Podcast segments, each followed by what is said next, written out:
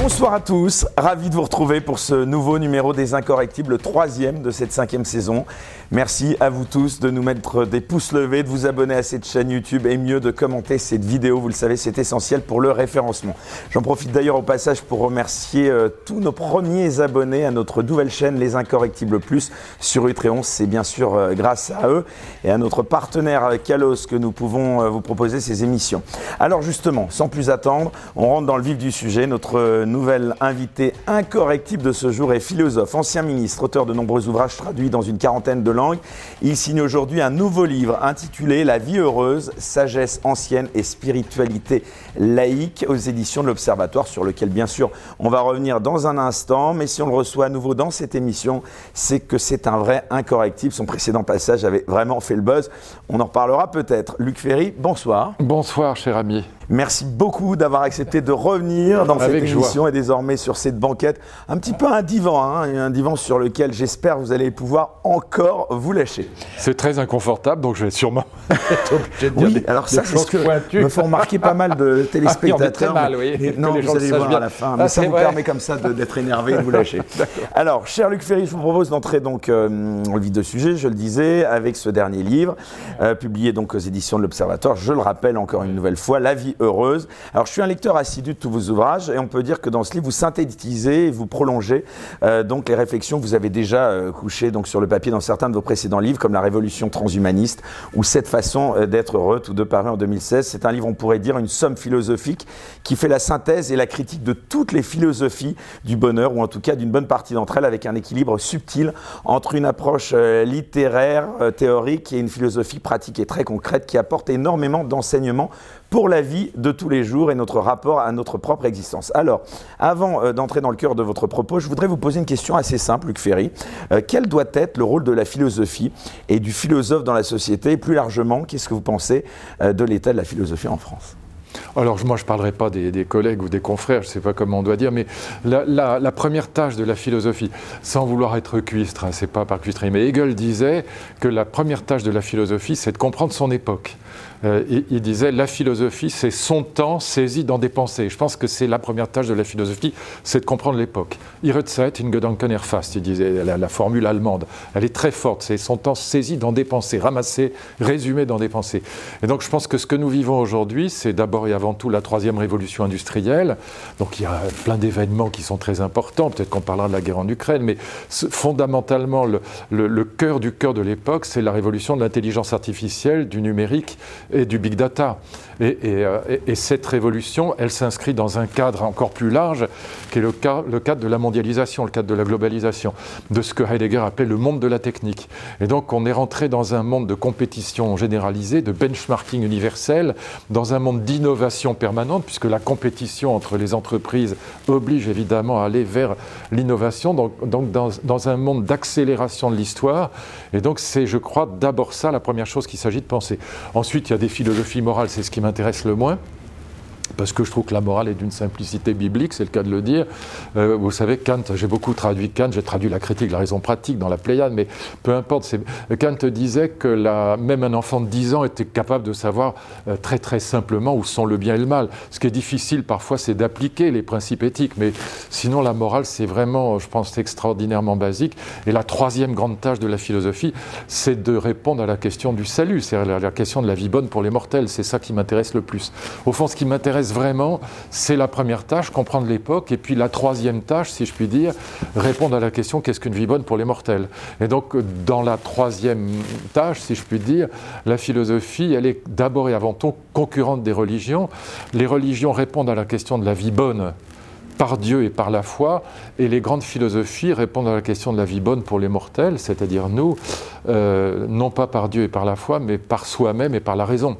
C'est ça la philosophie. Et donc là-dessus, euh, il y a très très peu de philosophes contemporains à mes yeux. Mais Hegel en fait partie ? Non, évidemment pas, c'est une plaisanterie. Non, mais, mais André Comte-Sponville, oui, par exemple. C'est-à-dire André Comte-Sponville s'attaque à ces trois tâches. Non, Bernard, est, Bernard Lévy est un, est un intellectuel, euh, un journaliste aussi, il a commencé aussi comme journaliste avec euh, Michel Foucault, pour, il a fait des papiers, dans, je crois, dans le Corriere della Sera.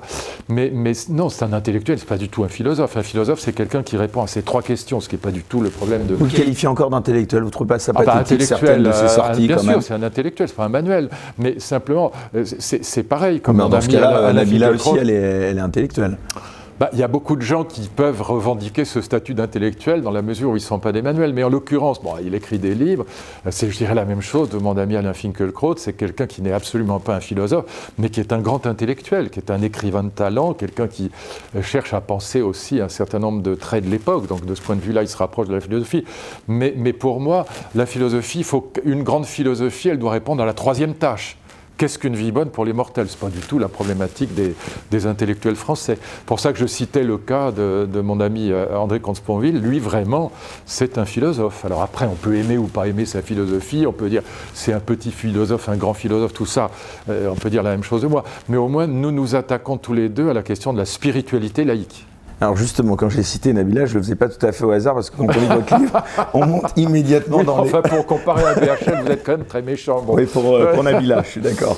Euh, quand on lit votre livre, euh, on monte immédiatement dans les hautes sphères hein, de la pensée, on s'intéresse à la notion de sagesse, et puis quand on le referme, on retrouve l'affaire Pogba, la télé-réalité, les polémiques futiles. C'en est presque déprimant. Est-ce que vous ne trouvez pas que la sagesse est absente euh, de ce monde et que nous avons perdu tout sens de la sagesse, Luc Ferry? Non, je ne dirais pas ça, je dirais... Je dirais que là, simplement ça ne se voit pas dans la sphère médiatique, c'est plutôt ça. Mais moi j'ai la chance, bon, vous, vous le rappeliez tout à l'heure gentiment, mes oui, livres sont traduits dans une quarantaine de langues, donc j'ai la chance, là je rentre du Brésil, bon, j'ai la chance d'être invité dans des cercles extrêmement différents dans le monde entier, puisque mes livres sont traduits dans le monde entier, donc ça c'est une très grande chance, hein. Je ne dis pas ça pour me vanter, c'est juste pour dire que je voyage énormément, et au contraire ce que je constate chez des chefs d'entreprise, chez des, chez des politiques, chez des, chez des universitaires dans des domaines très différents, chez des médecins par exemple, moi j'ai beaucoup travaillé dans le domaine de la biologie, euh, mon livre, il y a toute une partie biologie dans mon livre, mais euh, je, je, je vois au contraire chez les vrais gens, euh, comme on dit bêtement, parfois, euh, une, une aspiration à cette troisième question, à comprendre cette troisième question, qu'est-ce qu'une vie bonne pour les mortels, autrement que par les religions. C'est ce que j'appelle, avec André Comte-Sponville d'ailleurs là-dessus, on a la, le même vocabulaire, la spiritualité laïque. La spiritualité laïque, c'est au-delà de la morale et après la religion, si vous voulez. C'est-à-dire que c'est, c'est au fond une, une une prise en charge de la question de la vie bonne pour les mortels, mais sans passer par Dieu, et c'est évidemment au-delà de la morale. La morale, elle s'intéresse à quoi? Au, au bien, au mal, au respect d'autrui. En gros, vous vous conduisez moralement avec vos amis, avec vos collègues, euh, quand vous les respectez et que vous êtes bienveillant avec eux. C'est ça la morale, c'est être gentil et respectueux. En gros, c'est aussi bête que ça. Mais vous pouvez être très gentil, vous mourrez quand même. Vous pouvez être très gentil, vous pouvez être un saint dans la vie euh, morale, quotidienne, euh, vous vieillirez quand même. Vous pouvez être extrêmement gentil et avoir un cancer. Euh, vous pouvez être très gentil et vous ennuyer dans la vie. La question de l'ennui, de la banalité de la vie quotidienne n'est pas une question morale.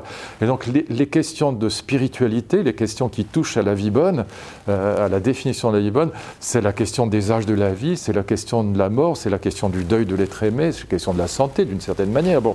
Et donc c'est la question de l'ennui. Ces questions-là ne relèvent pas de la morale, elle relève de ce que j'appelle la spiritualité, et puis il y a des spiritualités sans Dieu, ça s'appelle la philosophie à mes yeux. Mais alors justement dans votre livre, et vous venez de l'évoquer, vous parlez de spiritualité laïque et même en leur sein d'un, je cite, modèle théologique des spiritualités laïques, ce qui peut paraître un peu contradictoire pour le novice que je suis, euh, qui nous, et ceux qui nous écoutent, je suppose pour certains, qui assimilent parfois l'adjectif laïque à une forme d'absence totale de spiritualité ou de transcendance. Est-ce que vous pouvez nous expliquer en quelques mots simples, euh, ce qu'est une spiritualité laïque, Luc Ferry? Bah, je viens de le faire d'une certaine manière. C'est une spiritualité qui, donc, au-delà de la morale, comme je viens de dire, la morale, c'est la, la gentillesse, c'est le respect, c'est la bienveillance, c'est le respect d'autrui. Bon, donc, encore une fois, c'est d'une très grande simplicité. Mais les questions que je viens d'évoquer, la question du deuil de l'être aimé, la question de la maladie, la question de la mort, la question des âges de la vie, la question de la banalité de la vie quotidienne, métro, boulot, dodo, avoir tous les jours le, le, le, la même femme dans le même lit ou le même homme dans le même les mêmes nez au milieu de la figure euh, au bureau, ça peut être fastidieux. On peut rêver d'une autre vie, on peut penser comme Rimbaud, la vraie vie est ailleurs. Bon, ces questions-là sont des questions qui relèvent de la spiritualité. C'est-à-dire la question de la vie bonne. Qu'est-ce qu'une vie bonne pour les mortels? Et là, vous avez deux grands types de spiritualité, des spiritualités religieuses, donc par Dieu et par la foi, et puis des spiritualités laïques. Je vous donne un exemple que tout le monde peut comprendre. Le bouddhisme est une spiritualité laïque, dans une certaine mesure, dans une grande mesure, pas entièrement, mais dans une large mesure. C'est une spiritualité sans Dieu. Vous prenez le livre tibétain de la vie et de la mort, ça vous parle de ce que je viens d'évoquer, c'est-à-dire la question de la mort, des âges de la vie, de la maladie, de, de, euh, de la compassion, mais pas sur le plan simplement moral, sur le plan aussi des, de la spiritualité des relations humaines, mais il n'y a pas de Dieu dans le bouddhisme. Le spinozisme est une spiritualité laïque d'une certaine manière, il n'y a pas un Dieu créateur, il n'y a pas un Dieu, on n'est pas dans le monothéisme euh, chrétien, juif ou, ou, ou musulman. Bon. Et donc vous avez des grandes spiritualités laïques, et en vérité, toutes les grandes philosophies, même Nietzsche, Heidegger, même la philosophie contemporaine, sont des spiritualités laïques. Il y a un moment ou un autre où même Nietzsche ou Heidegger, par exemple, Nietzsche répond à la question de la vie bonne par l'éternel retour. Euh, agis de telle manière, dit Nietzsche, que dans ta vie, tu sélectionnes les instants qui ne valent pas la peine d'être vécus, et ceux qui valent la peine d'être vécus, c'est ceux dont tu pourrais vouloir qu'ils reviennent une éternité de fois. C'est ça l'éternel retour chez Nietzsche. Bah, c'est d'une certaine manière une définition de ce qui vaut la peine d'être vécu. Donc une définition de la vie bonne. Et c'est évidemment, je donne l'exemple de Nietzsche parce que c'est un athée violent, même c'est un, moi, ce qui est pas, moi je suis athée mais pas, pas violent, pas violemment athée, j'ai beaucoup de respect pour les religions.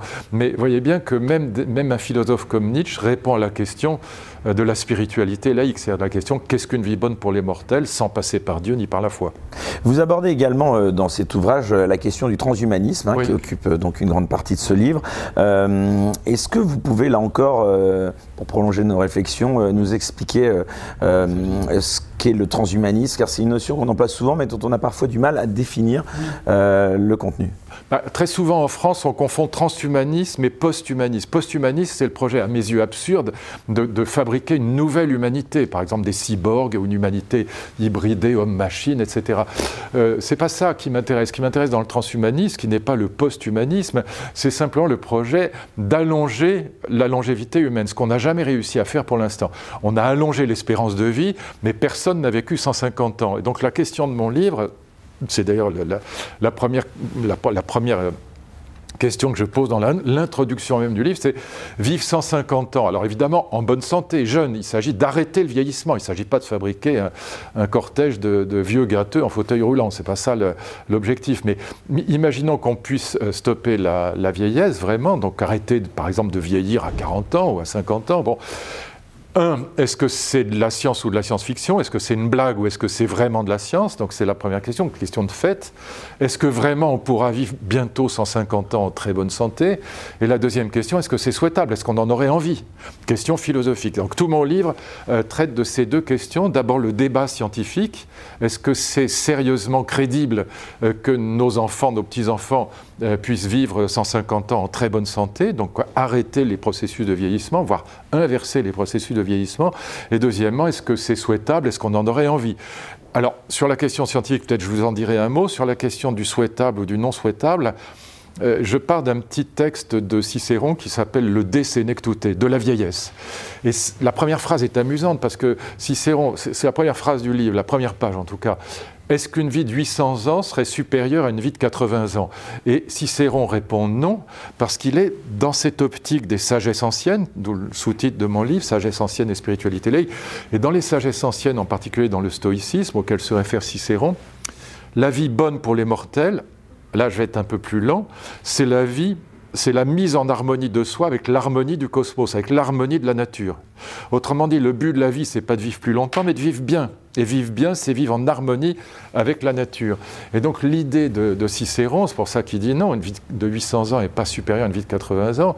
L'idée de Cicéron, c'est que il faut vivre bien, il faut vivre comme un enfant quand on est un enfant, il faut vivre comme un adulte quand on est un adulte, il faut vivre comme un vieillard quand on est un vieillard et accepter la mort. Et donc parce que c'est naturel, au fond la, la vieillesse et la mort c'est naturel, c'est pas une maladie. Et donc dans, dans toutes les sagesses anciennes, vous allez trouver une résignation aux âges de la vie. Et c'est repris aujourd'hui, par exemple, par la psychologie positive, qui revient à ces sagesses anciennes et qui dit, voilà, il faut accepter la vieillesse, il faut bien vieillir, accepter la vieillesse. Il y a une autre philosophie, et c'est celle à laquelle je me réfère, qui est la, la philosophie de la perfectibilité, on dirait aujourd'hui, de l'éducation tout au long de la vie. Et dans cette perspective, au fond, qui a, dans cette philosophie qui est la mienne, qui a deux traits, perfectibilité infinie, au fond, on peut toujours progresser, même à quatre-vingts ans ou à quatre-vingt-dix ans, euh, si on veut, on peut encore apprendre, on peut encore lire des livres, on peut encore écouter des conférences, on peut encore apprendre. Perfectibilité infinie. Et si on, on se place aussi dans cette, cette autre perspective qui est celle de la révolution de l'amour, donc l'invention du mariage d'amour, le fait que nous avons envie de transmettre à nos enfants un monde meilleur, partager et transmettre, eh bien, dans cette perspective-là, je vais être très clair, et je vais dire des choses horribles. La vieillesse est un mur absurde, ça ne sert strictement à rien de vieillir. C'est juste emmerdant, ça ne sert strictement à rien. C'est un mur stupide, la vieillesse. Vous perdez la capacité de courir, vous avez mal aux genoux, vous avez des maladies inflammatoires de partout, vous attrapez des cancers, vous êtes moins beau, si jamais vous avez eu la chance d'être pas trop moche, bah de toute façon, vous êtes sûr. Comme disait Gainsbourg, l'avantage avec la laideur, c'est que ça dure longtemps. Et donc, euh, j'adore cette phrase, c'est tellement vrai. Et donc, bah, vous devenez moche, vous n'êtes pas en forme physiquement, vous attrapez toutes les maladies de la vieillesse. Et en plus, le cerveau se dégrade. Donc, les gens qui disent, mais non, on peut bien vieillir, et cetera. Mais, mais vous on acquiert de la sagesse. Bah, tu parles. Vous vieillissez bien quand vous mourrez avant le naufrage. C'est ça la vérité. Voilà. Parce que quatre-vingts ans, on est encore jeune aujourd'hui. On est encore, on peut être très en forme si on a fait un peu attention. Mais je suis désolé, cent ans, cent cinq ans, vous êtes tout chancelant, vous avez perdu toute espèce de... Voilà, de vigueur, y compris. Et puis vos neurones s'abîment, il n'y en est peu rien, vous cherchez les mots. Vous... Et donc, euh, voilà, dans la perspective de la perfectibilité et de l'amour. Il y a une acquisition d'expérience qui peut être aussi profitable à certaines fonctions. Mais ça, c'est l'âge, c'est pas la vieillesse. Les gens confondent les deux, vous venez de le faire, c'est très bien, pédagogiquement, ça me permet de, de le dire. On confond le fait d'avoir du temps dans la vie, de l'âge, mais euh, c'est pas, c'est pas forcément la vieillesse. Ce que, ce que propose le transhumanisme, c'est en effet... Pompidou, c'était quand même de l'âge. Non, vous confondez âge et vieillesse. Et l'expérience. Non, vous imaginez que vous, vous, que vous arrêtiez de vieillir à, à, à quarante ans. Juste réfléchissez à... Imaginons ça, hein, pour l'instant, c'est, pour le, pour l'instant on n'y est pas évidemment, mais imaginons que vous vieillissez, vous arrêtez de vieillir physiquement et vos neurones ne s'abîment plus, vous vieillissez plus à partir de quarante ans et, et vous vivez deux cents ans. Vous aurez énormément d'expérience mais sans avoir vieilli. D'accord, vous comprenez la différence. Votre corps ne se sera pas abîmé, ni votre cerveau ne se sera abîmé, mais vous aurez eu la chance justement d'avoir l'expérience. Et c'est ça qui m'intéresse. Et c'est ce que Kant appelait la pensée élargie. C'est ça qui donne du sens, c'est ça la définition ultime de la vie vivante. C'est l'élargissement, c'est, au fond, l'expérience nous permet d'élargir la pensée et d'élargir l'amour. Et ça, ça, ça demande du temps. Vous ne pouvez pas, vous pouvez être champion d'échecs merveilleux ou mathématicien sublime à vingt-cinq ans, mais vous n'avez pas d'expérience. Mais encore une fois, cette expérience, l'idée transhumaniste, c'est d'acquérir cette expérience sans la vieillesse, sans avoir un corps qui se détruit et un citron qui s'abîme. Alors justement, vous avez la même chose. Vous voilà. avez à la fois euh, de l'expérience et de la sagesse, pour ne pas dire euh, autre chose. Enfin, on, peut, on peut aussi fabriquer des vieux cons. Hein. C'est, c'est pas, on peut aussi être des vieux salauds. L'idée, c'est d'offrir une possibilité de sagesse. Ça ne veut pas dire qu'on l'aura forcément. Vous pouvez très bien avoir, euh, je veux dire, si Hitler avait vécu cent cinquante ans, ce ne serait pas forcément une bonne nouvelle. Voyez, mais c'est une possibilité que le transhumanisme veut offrir à l'humanité, d'être moins bête, moins violente et plus aimante. Et donc, dans cette perspective-là, Cicéron a tort. Alors, je souhaiterais à présent, Luc Ferry, euh, donc on ne va pas spoiler tout votre livre, hein, qu'on recommande vraiment euh, vivement. Euh, mais la partie j'aimerais... scientifique, pardon, excusez-moi, ouais. c'est pas pour vendre le livre, non, non, c'est... mais le débat scientifique est absolument passionnant parce que, encore une fois, euh, juste un mot, depuis le prix Nobel deux mille douze euh, Yamanaka, donc euh, on sait qu'on peut inverser les processus euh, de, de vieillissement cellulaire. Donc c'est de là que je pars, et il y a toute une partie dans mon livre où j'ai fait beaucoup de biologie dans ma vie, j'ai beaucoup travaillé la biologie dans ma vie. J'ai beaucoup suivi les cours de biologie, j'ai enseigné aussi à, à la fac de sciences avec mon ami Jean-Didier Vincent sur biologie et philosophie. Et donc, euh, on est vraiment dans une époque où la, il y a une vraie révolution scientifique sur la question du vieillissement, sur la question de la longévité. Donc, ce débat-là, je veux pas qu'on le zappe, il est absolument passionnant. Bon, on n'en parle plus maintenant, mais je veux dire que c'est vraiment, il y a les deux questions, pour moi, elles sont essentielles. La question, est-ce que c'est possible ? Est-ce que c'est vrai ? question scientifique, et puis est-ce que c'est souhaitable? Et là, je viens de l'évoquer longuement, j'y reviens pas. Alors, j'aimerais à présent, Luc Ferry, euh, qu'on recueille votre analyse toujours avisée sur quelques sujets d'actualité. Si vous le voulez bien, le premier de ces sujets, bien sûr, ça n'aura échappé à personne, j'aimerais vous interroger sur cette victoire de la coalition euh, de la droite, euh, formée donc par Giorgia Meloni, Matteo Salvini et Silvio Berlusconi, qui a raflé presque cinquante pour cent des suffrages, et surtout la majorité absolue des sièges, aussi bien à la Chambre des députés qu'au Sénat. Quel regard vous portez sur cette percée électorale? bah, les, les gens qui, euh, qui, qui déplorent ça, en général la gauche, bon, qui dit c'est épouvantable, l'extrême droite arrive au pouvoir en Suède, elle est déjà là en Hongrie, elle arrive maintenant en Italie, Marine Le Pen a fait quarante-deux pour cent euh, au deuxième tour de l'élection. Mais elle n'a pas accédé au pouvoir. Non, mais elle pourra y accéder. Donc, je vous pense croyez que, qu'elle va oui, y accéder? Oui, je pense qu'en tout cas, on est passé du possible au probable avec euh, Marine Le Pen. Simplement, euh, je reprendrai la, la, fameuse, euh, la, la, la fameuse phrase, euh, voilà, la gauche, généralement sur ce sujet-là, il y, y a d'autres sujets sur lesquels la gauche peut avoir raison, mais sur ce sujet-là, elle, elle, elle déplore les conséquences dont elle chérit les causes. Et les causes, c'est évidemment l'insécurité, l'immigration, et donc euh, il est évident que tant qu'on n'a pas traité le problème, tant qu'on n'a pas, on n'a pas voulu traiter ces questions, euh, l'extrême droite euh, progresse, parce que c'est son thème de prédilection depuis toujours. Je viens de dire extrême droite, j'ai tort. Parce que c'est pas l'extrême droite. Là-dessus, parce voilà. que ça n'est pas l'extrême droite. On entend beaucoup que le parti euh, donc de Giorgia Meloni serait même néo-fasciste. Non, c'est quoi votre opinion? Non, non. Elle, a, elle, a été, elle vient du fascisme, hein, ça c'est, un, c'est incontestable. De même que Jean-Marie Le Pen était lui clairement d'extrême droite. Mais l'extrême droite, c'est tout à fait autre chose que cette droite nationaliste qui est certes une droite radicale, qui a de la radicalité, mais qui n'est pas du tout l'extrême droite. L'extrême droite, historiquement, elle est, euh, regardez le pétainisme par exemple, elle est contre-révolutionnaire, elle déteste les Lumières. Elle est romantique et contre-révolutionnaire, donc elle déteste l'héritage de la Révolution française. Donc Marine Le Pen n'est pas d'extrême droite, c'est ça? Pas du tout, elle n'est pas du tout d'extrême droite. Elle est euh, la, l'extrême droite, la vraie de vraie, c'est-à-dire hitlérienne ou pétainiste. Elle est euh, donc contre-révolutionnaire, elle est pour le parti unique, elle est contre les élections démocratiques. Hein, élection piège à con, dirait quelqu'un d'extrême droite, un vrai d'extrême droite, comme les gauchistes. Donc elle est, elle est antidémocratique, elle, elle est contre le pluralisme démocratique, et elle est par ailleurs favorable à la violence, non seulement dans la conquête du pouvoir, mais pour l'extermination des opposants. Chaque fois qu'un un, un Videla, un Pinochet, un Hitler, et cetera arrive au pouvoir, il commence par exterminer toute l'opposition, ou un Staline, hein, d'une certaine manière. On peut considérer que le stalinisme est aussi un des visages, paradoxalement, on disait le fascisme brun et rouge. Ben, y a, y a aussi un fascisme rouge, bon, ou une extrême droite rouge, si on veut. Bon. Et donc, euh, de ce point de vue-là, que ce soit Madame Meloni ou Marine Le Pen, elles sont pour des élections libres, elles sont pour le pluralisme, elles ne sont pas pour la violence, euh, elles ne sont même pas pour sortir de l'Union européenne, elles ne sont même pas pour pour abolir la loi sur l'avortement. En revanche, l'Union européenne euh, les, les, les met en garde. Hein. Vous avez oui, vu enfin, cette Madame présidente... Van Leiden, il y a un moment où elle devrait se taire de temps en temps, parce que qu'est-ce qu'elle peut dire comme bêtise? Bon, c'est la voilà. Lager, ouais. Oh mon Dieu.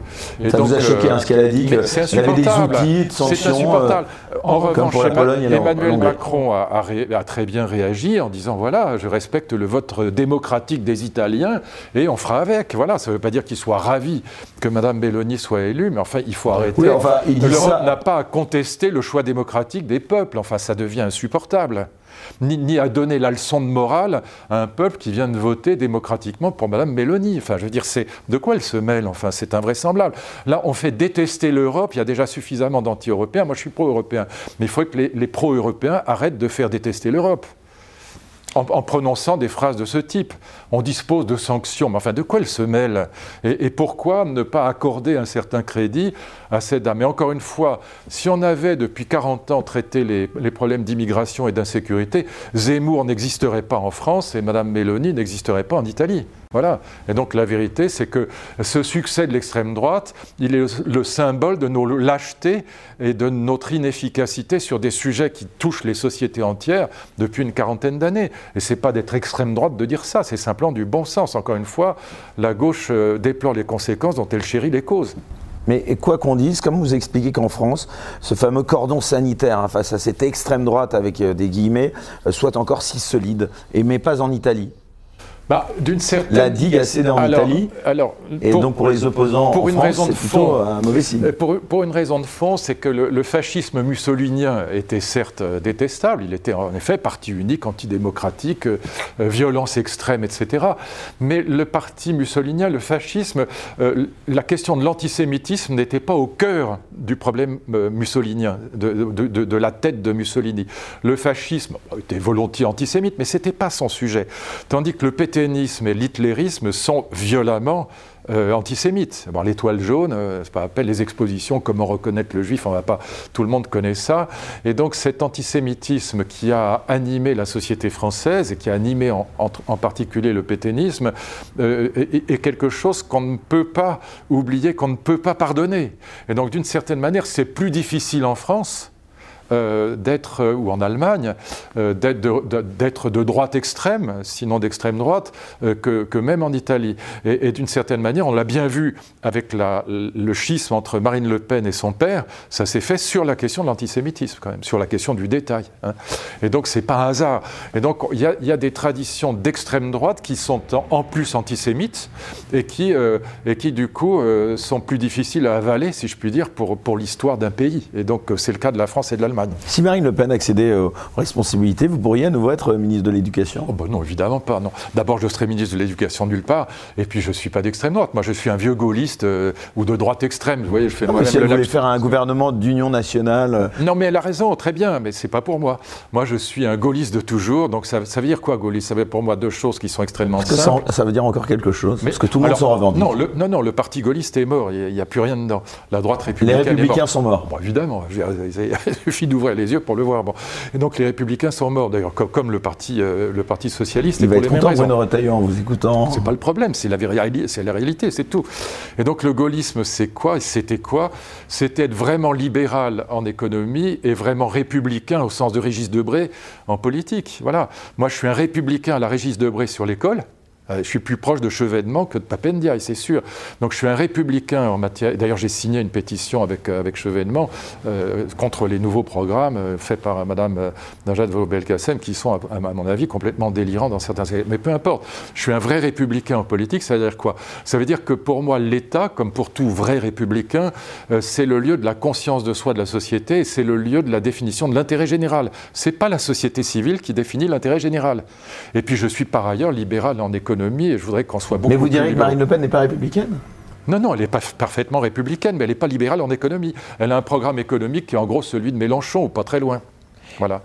Et donc, ce n'est pas, pas ma tasse de thé. Puis, par ailleurs, de toute façon, je, je, je, je ne souhaite pas redevenir ministre. Je, je l'ai été dans un contexte très particulier, avec quelqu'un que je considérais comme un, un héritier de la tradition gaulliste, à savoir Jacques Chirac, et, mais, mais, mais certainement pas avec Marine Le Pen. – Éric Zemmour, il a un espace, selon vous ?– Non, non, c'est fini. Il, il, son seul effet, ça a été de, de légitimer Marine Le Pen, c'est-à-dire de la rendre, de la faire apparaître comme raisonnable. Voilà. C'était, justement de la faire apparaître comme n'étant pas vraiment d'extrême droite. Oui. Donc ça a été, c'est pratiquement le seul effet Zemmour. Et pour le reste, ça ne représente rien, ça n'a pas de sens. Donc euh, quel que soit son talent, je, je, c'est pas euh, personnel ce que je dis, mais c'est, c'est, il, il a un talent de bretteur, de débatteur, et cetera. Mais, mais c'est, c'est, alors lui, pour le coup, est d'extrême droite. Oui. Mais, mais ce n'est pas, c'est pas du tout le cas, je pense. Ah, pour vous, Éric Zemmour est d'extrême droite ? Bien sûr, mais pas Marine Le Pen. Marine Le Pen, mais elle est clairement... Sens... Euh, Bah, Éric Zemmour est quelqu'un qui a euh, des, des, une, la, même, j'allais dire, même la violence dans le discours, est quelque chose qui rappelle euh, la violence de l'extrême droite, ce qui n'est pas du tout le cas de Marine Le Pen, qui est extrêmement calme depuis cinq ans. Elle, euh, elle intervient de manière extrêmement calme et d'être très raisonnable, d'ailleurs très raisonnée dans le débat public. Je ne peux pas dire autre chose. Ça veut dire que je voterai pour elle pour le temps. Encore une fois, je suis un vieux gaulliste. Alors l'autre actualité sur laquelle j'aimerais avoir votre avis, justement, euh, la transition est facile, vous parliez de, du gaullisme. Justement, c'est la guerre en Ukraine. Alors, c'est intéressant de savoir ce que De Gaulle aurait fait, euh, s'il était encore en vie. Oui, et je lui même, Chirac. Vous... Ouais, oui, même Chirac. Oui. Tiens, qu'est-ce qu'il aurait fait d'après vous ? Euh, je pense qu'il y avait une tradition gaulo-mitterrandienne qu'on trouve aussi chez, chez mon ami Hubert Védrine et qui n'est pas... Euh, qui Dominique est pas, de Villepin, qui en souvient Dominique de discours. Villepin, qui sont d'ailleurs très proches. On est tous les trois très proches sur ce sujet-là. Bon, il faut être extrêmement nuancé, c'est compliqué parce qu'il euh, suffit de mettre, euh, d'être euh, un peu en décalage par rapport à la vulgate médiatique actuelle pour qu'on voilà, soit traité... Qu'est-ce que vous pensez du traitement médiatique bon, qui est fait de cette guerre? C'est une catastrophe. Il suffit d'être un tout petit peu nuancé pour être traité de hitléro-poutinisme uniquois. C'est tout de suite le truc qui est complètement idiot. Non, ce que je dis très clairement, c'est que le, l'agression de, de l'Ukraine par, la, par, par Poutine est évidemment intolérable, inacceptable, et, elle est absurde et elle, elle dévaste le monde entier. D'ailleurs, l'Inde et la Chine sont en train de, de, de, de, de, de s'en apercevoir et et de commencer à mettre le haut là à cette agression de Poutine, mais je dis, alors le mais à chaque fois, est-ce que ce, dire mais c'est munichois? Non. Est-ce que c'est hitléro-poutiniste? Non. Je dis simplement qu'au départ, il y a une guerre civile.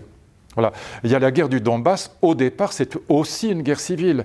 C'est une guerre civile entre des territoires séparatistes pro-russes, russophiles et russophones et pro-russes et qui veulent être attachés à la Russie, à savoir Luhansk et Donetsk, ces deux petits territoires, mais qui représentent quand même euh, probablement deux millions de personnes, donc c'est pas rien, pas anecdotique. Et donc il y a une guerre civile et euh, les accords de Minsk un et deux, deux mille quatorze deux mille quinze, c'est-à-dire qu'ils prévoyaient des élections libres et une autonomie de ces territoires, donc élection libre dans ces territoires, autonomie de ces territoires, ces, ces accords de Minsk n'ont jamais été appliqués du fait de l'Ukraine. L'Ukraine n'a jamais voulu les app- appliquer. D'ailleurs, Zelensky dit très clairement aujourd'hui qu'il est, il a toujours été contre les accords de Minsk. Et donc, d'une certaine manière, cette guerre du Donbass, qui a fait quand même quinze mille morts, pas rien, cette guerre du Donbass, je dis simplement la chose suivante, c'est que eh, ça ne justifie pas Euh, l'intervention, l'agression de Poutine, mais ça l'explique. Et donc, euh, ce qui n'est pas la même chose. Et donc, je pense que cette, euh, cette agression est injustifiable, mais que, encore une fois, on aurait probablement plus... Vous éviter... dire qu'elle est compréhensible, c'est ça enfin, bah, tu, on aurait, regard... parce que, en, en ce sens-là, je vais le dire, on aurait pu éviter cette guerre si on avait appliqué correctement les accords de Minsk. Et ce que je dis aujourd'hui, c'est qu'il n'y aura pas de solution à cette guerre sans... d'une manière ou d'une autre, d'abord l'abandon de la Crimée à la Russie, la Crimée a toujours été russe et elle, elle, elle le restera, et deuxièmement, sans une, une concession de la part de l'Ukraine sur la question au moins de l'autonomie de ces républiques séparatistes. Sinon, la guerre continuera. Mon, mon camarade Danny Cohn-Bendit dit non, il faut armer, armer, armer, comme les Américains le font, il faut armer l'Ukraine pour acculer la, la Russie et, et l'obliger à négocier. Mais c'est pas ce qui se passe, et c'est pas ce qui se passera. On n'a encore rien vu de ce que la Russie peut faire de pire. Je ne parle même pas de l'usage du nucléaire tactique, qui est très plausible, mais des armes de destruction massive, par exemple les armes chimiques. Et pour l'instant, si on pousse Poutine dans ses retranchements, je dis ça très, très posément, euh, et ça ne justifie pas ce qu'il fait. Je dis très posément que de toute façon, une défaite dans le Donbass est inacceptable pour Poutine, donc il ira jusqu'au bout. Et par ailleurs, j'ajoute, je suis obligé de le dire, que les Américains, euh, euh, on tire les marrons du feu pour eux. C'est-à-dire que les Américains engrangent avec cette... Ils n'ont aucun intérêt à ce que cette guerre s'arrête. Ils ont tout intérêt à ce qu'elle continue le plus longtemps possible. Ils vont nous vendre le blé du Middle West, ils vont nous vendre le pétrole de schiste, ils, vont... ils vendent des armes à... au monde entier, des F trente-cinq, ce qui est un scandale. trente-cinq F trente-cinq à l'Allemagne, ce qui veut dire que pour l'Allemagne, la défense européenne, ça s'appelle l'OTAN. Ils vendent deux centrales nucléaires à la Pologne. Là aussi, pour un Polonais, la défense européenne, ça s'appelle l'OTAN, il faut dire les choses comme elles sont. Et donc la vérité, et en plus Joe Biden apparaît comme le leader du monde libre et le défenseur de la morale universelle. Donc les États-Unis n'ont aucun intérêt à ce que cette guerre s'arrête. Donc je ne suis absolument pas hitléro-poutinien, je ne défends pas du tout cette agression de Poutine qui est insupportable, qui est injustifiable. Mais je dis simplement que si on veut aller vers la paix, il faut aller vers une, une application peut-être de Minsk trois, mais en tout cas il faut reconnaître quelque chose comme l'autonomie de ces territoires du Donbass, sinon ça ne s'arrêtera pas. Emmanuel Macron, il est à la hauteur de la situation, selon vous? Vous aviez été très critique à son égard il y a quelques... Pas, pas là-dessus, quelques là-dessus je l'ai toujours défendu, parce que je, Emmanuel Macron, d'ailleurs, s'est fait insulter par le, pré, le Premier ministre polonais, pour qui j'ai pas grand respect, je dois dire, il s'est fait insulter par le Premier ministre polonais quand il a dit qu'il ne fallait pas humilier Poutine. Macron a eu au contraire, je dirais, je ne suis pas macronien, Dieu sait, mais il a, il a eu l'intelligence, et je dirais presque le courage, de maintenir le Le dialogue avec les deux, ça n'a pas marché. Mais il a eu raison d'essayer. Et donc il a eu raison d'essayer. En revanche, son changement actuel, je ne le comprends pas bien, parce que c'est pas dans le, son discours de l'ONU, où, où, où là, pour le coup, il, il est totalement euh, anti-russe. Bon, c'est euh, marrant, on parlait tout à l'heure de Dominique de Villepin, en même temps, il n'est pas très compréhensible. Dont voilà. Le directeur de cabinet était un certain, enfin, avait été un certain Bruno Le Maire. Hein. Les sorties de Bruno Le Maire au, au début de cette crise. Et... Laissons ça de côté. D'ailleurs, il a été obligé de s'excuser, parce ouais. qu'il a dit qu'il fallait, fallait mettre la Russie à terre en disant, là, il ne faut pas confondre les peuples et puis les dirigeants, c'est absurde d'abord. Non, mais là, nous, on va se préparer à un hiver. Euh, les sanctions, elles devaient être pour la Russie et finalement, elles se retournent contre nous. Oui, enfin, il faut dire aussi que là, là, pour le coup, je ne suis vraiment pas du tout macronien. On a laissé le, le, le, le parc nucléaire français tomber en, tomber en ruine pour faire plaisir aux écologistes et en particulier à Nicolas Hulot, avec l'efficacité qu'on a pu voir, vu que de toute façon, il a quitté le gouvernement. Donc, euh, et on a fermé Fessenheim au lieu de le réparer, Fessenheim. Ça prenait quatre ans, mais il fallait le faire. Bon.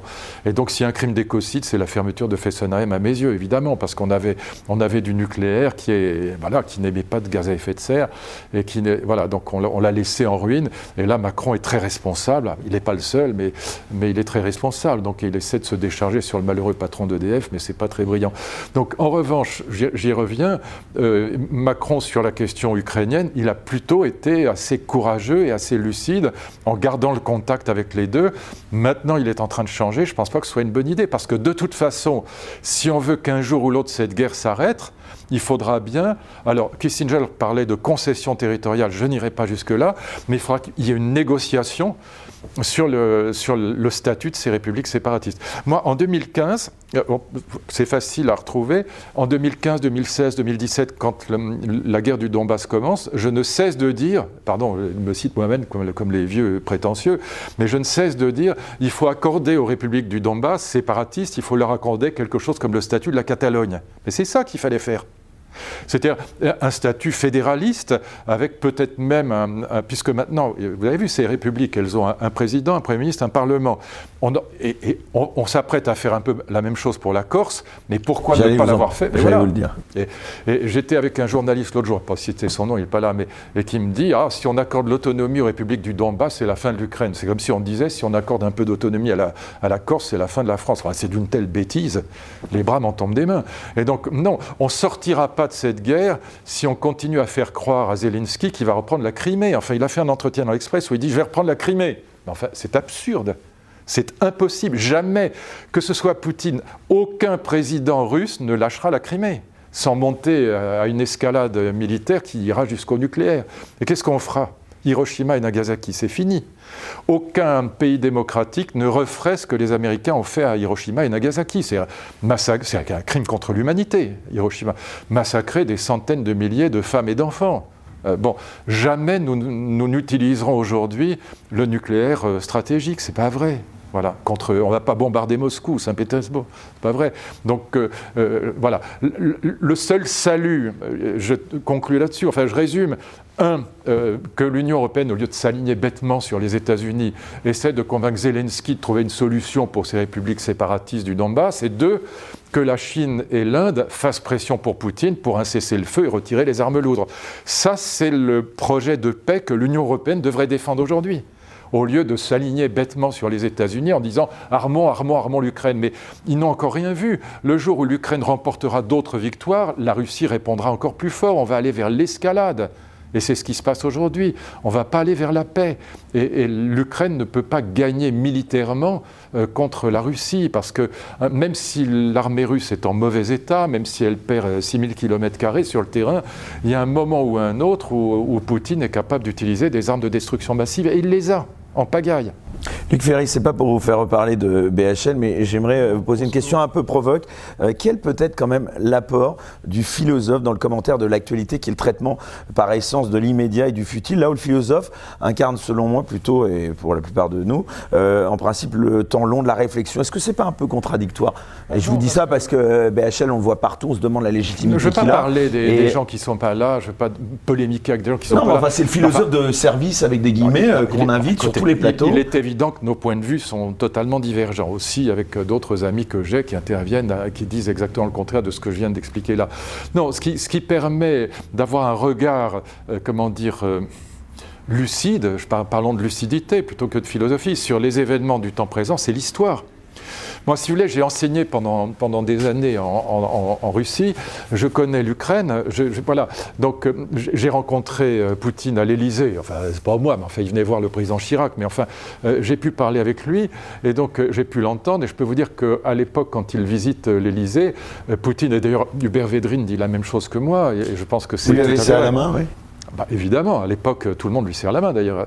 Euh, et à l'époque, Poutine arrive à l'Élysée et ce qu'il nous demande, enfin ce qu'il demande au président Chirac, moi je suis rien, je suis ministre de l'Éducation, enfin je suis là dans le... Mais je peux parler avec lui parce qu'il parle l'allemand comme le, le russe et moi je, je parlais l'allemand comme le français, j'ai fait mes études en Allemagne. Et donc on peut parler donc ensemble. Donc vous lui avez un petit peu, vous avez bien sûr, échangé avec lui. Bien sûr. Et je me souviens, on a parlé de mon vieil ami Marek Alter, tout ça, qui, qui avait créé le collège universitaire euh, de France en Russie à Saint-Pétersbourg. Oui, puisque Marek Alter le, le, le connaît. Ah ben très bien, très bien. Marek Alter parle le russe très bien et le polonais, il parle très bien le russe. Et donc ce que demande Poutine euh, au président Chirac, et, et, et Védrine peut en témoigner, Hubert Védrine peut en témoigner, il, il dit très « aidez-nous à transformer la Russie en un état de droit ». À l'époque, il est dans le sillage de Gorbatchev. Et puis après, bon, alors là, euh, on peut diverger. Qui vient de décider. Voilà, on, on, peut, on, on peut diverger sur l'interprétation, mais il est clair que Poutine, en tout cas, pour des raisons X ou Y, ressent que l'Union européenne ne veut pas de lui, et Poutine va se convaincre progressivement que le monde de demain sera surtout chinois et indien. Et donc l'idée qu'à Poutine s'y dit, voilà, les Européens, je m'en fous, les Européens, je les emmerde, c'est comme ça qu'ils pensent, hein, un peu grossier, mais c'est ça qu'il a en tête. Le monde de demain sera chinois, indien, euh, coréen, iranien, euh, turc, mais certainement pas européen ni américain, et en tout cas pas européen. Les Européens sont dans le déclin, les Européens sont morts, il nous fait du Zemmour. Et donc les Européens, c'est le déclin, et donc euh, ce qui, le monde de demain, c'est euh, la Chine et l'Inde, et c'est avec eux que je vais m'associer, je ne veux plus faire, rien faire avec l'Europe. Et donc euh, c'est pour ça que cette guerre, qui pour pour nous est absolument, enfin, et pour moi, injustifiable, elle est immonde, bon, elle est absurde en plus.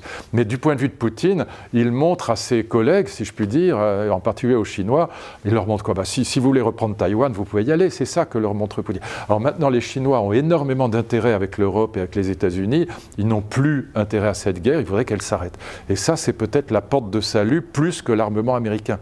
Vous voyez, c'est ça que je dis. Je pense que l'intervention de la Chine est probablement plus importante pour gagner euh, la paix. Il ne s'agit pas de gagner la guerre, il s'agit de gagner la paix aujourd'hui. C'est probablement plus important que l'armement américain qui ne conduit qu'à l'escalade russe en face des victoires de l'armée ukrainienne. Ça ne veut pas dire que je ne reconnais pas euh, le talent de l'armée ukrainienne ou son courage. Bien sûr que je le reconnais, mais ça ne fait que pousser la Russie à l'escalade. Vous voyez ? Luc Ferry, en tout cas, c'est ce que je pense. Est-ce qu'on a le droit de dire ça sans être accusé d'être poutino, hitlero, munichois ? Enfin, c'est grotesque. Et je ne suis absolument pas pro-Poutine. Simplement, je pense que l'enjeu, c'est de gagner la, la paix et pas de gagner la guerre. Luc Ferry, vous restez avec nous. En tout cas, merci déjà pour cette première partie. Merci également à notre nouveau partenaire, je le disais, Kalos. Maintenant, pour ceux qui le souhaitent, vous le savez, cet entretien, il va se prolonger pour ce dernier quart d'heure sans aucune censure sur Utreon avec les Incorrectibles Plus. Pour cela, c'est très simple. Vous nous rejoignez en cliquant sur le lien qui s'affiche sous cette vidéo dans la description. Et pour les autres, je vous dis à dimanche prochain. Et d'ici là, bien sûr, on reste incorrectible.